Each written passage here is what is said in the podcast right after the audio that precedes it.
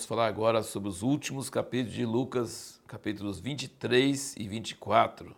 Aqui no 23, nós vemos eles enviando ele para Herodes, e Herodes queria muito que Jesus fizesse algum milagre, e Jesus não respondeu uma palavra para ele, e não fez nenhum milagre.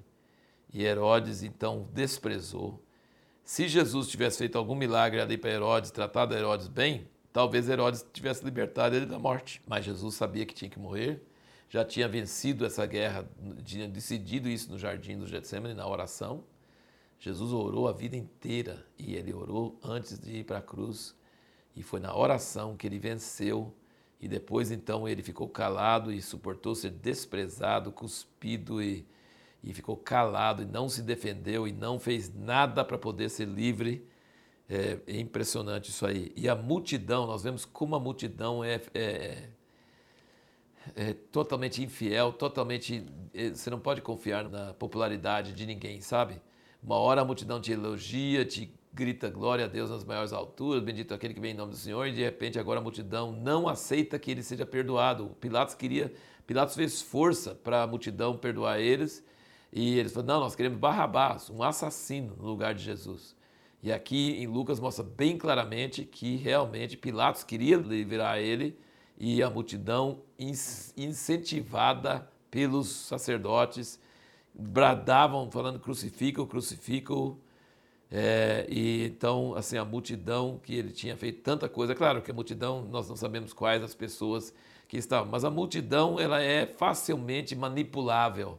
É, se você coloca, por exemplo, algumas pessoas pagas no meio, para serem os líderes, e começa a gritar e falar sobre linchar, aí todo mundo vai atrás, entendeu? A multidão é, é totalmente assim falsa, né? Falsa mesmo. Então a multidão pediu que Jesus fosse morto e que Barrabás, que era um homicida, fosse liberado. E aqui eu quero chamar sua atenção para um negócio assim impressionante. Versículo 39 do 23 diz: então um dos malfeitores que estava pendurados blasfemava dele, dizendo: Não és tu, Cristo? Salva-te a ti mesmo e a nós. Blasfemando dele. Respondendo, porém, o outro repreendia-o, dizendo: Nem ao menos temes a Deus estando na mesma condenação? E nós, na verdade, com justiça, porque recebemos o que nossos feitos merecem. Mas este nenhum mal fez. Então disse: Presta atenção nisso aqui. Jesus, lembra-te de mim quando entrares no teu reino. Isso é uma fé que é tão grande. Você está ali torturado, sentindo dores horríveis, e o outro desgraçado está ali junto com você, e você acredita que esse homem desgraçado vai te salvar. Você acredita que esse homem, assim, torturado, crucificado, tem um reino e vai lembrar de você para entrar no reino? Olha, essa fé é uma fé de tirar o chapéu, tá? Essa fé que ele fazia. O cara está morrendo, está esvaindo a vida e você crê que ele tem um reino e que você vai entrar no reino dele. Olha, isso é uma coisa absurda, absurda. Muitas vezes nós não nos tocamos. Quanta fé esse ladrão teve.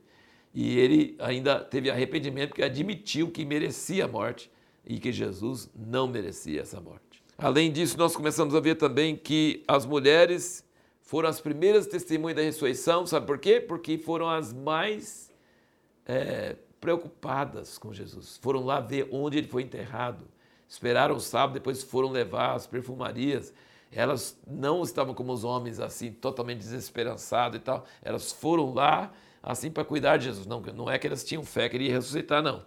Mas pelo menos assim, eles estavam assim apegados, né? Diz que do versículo 55 do 23, fala aí as mulheres que tinham vindo com ele da Galiléia, seguindo a José, de Arimateia, né, viram o sepulcro e como o corpo foi ali depositado.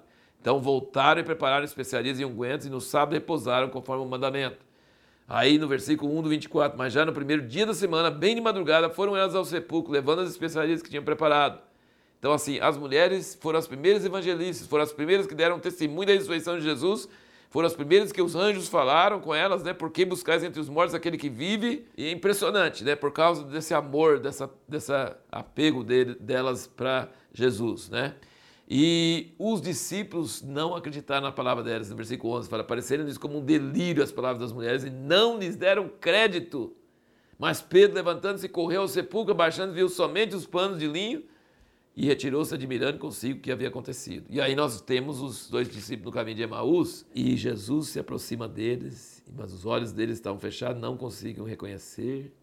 E ele começou a abrir os olhos deles. Eu queria que você prestasse atenção em duas coisas.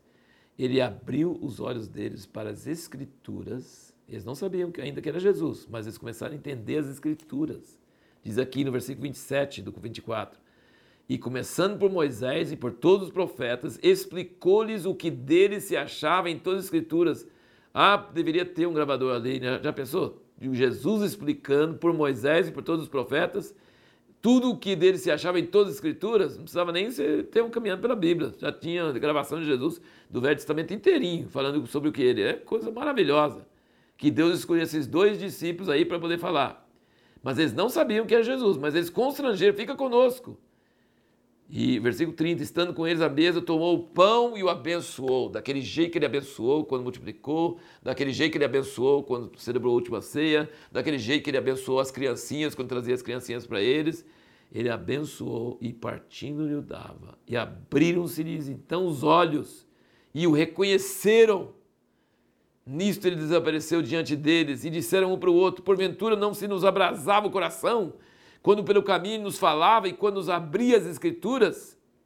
E na mesma hora levantaram-se e voltaram para Jerusalém, encontraram reunidos os onze e os que estavam com eles, os quais diziam: Realmente o Senhor ressurgiu e apareceu a Simão. Talvez não acreditaram nas mulheres, mas quando o Senhor apareceu a Simão, aí acreditaram. Então os dois contaram o que aconteceu no caminho e como se lhes fizera conhecer no partir do pão.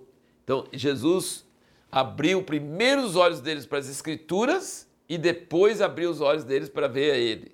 No caminho andando, ele foi explicando as escrituras, abriu os olhos deles e depois, quando começou a partir o pão e abençoou, aí abriu os olhos deles e reconheceram ele pessoalmente. As escrituras e depois Jesus, né?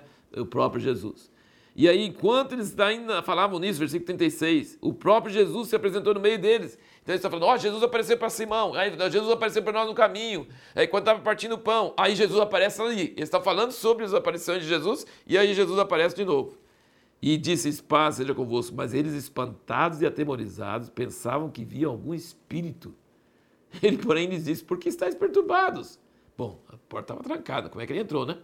E por que surgem dúvidas em vossos corações? Olhai as minhas mãos, os meus pés, que sou eu mesmo, apalpai e me vede, porque o Espírito não tem carne nem osso, como percebeis que eu tenho. Ele teve que arrazoar com eles. E dizendo isso, mostrou-lhes as mãos e os pés. E não acreditando neles ainda por causa da alegria, e estando admirados, perguntou de Jesus: Tem aqui alguma coisa que comer?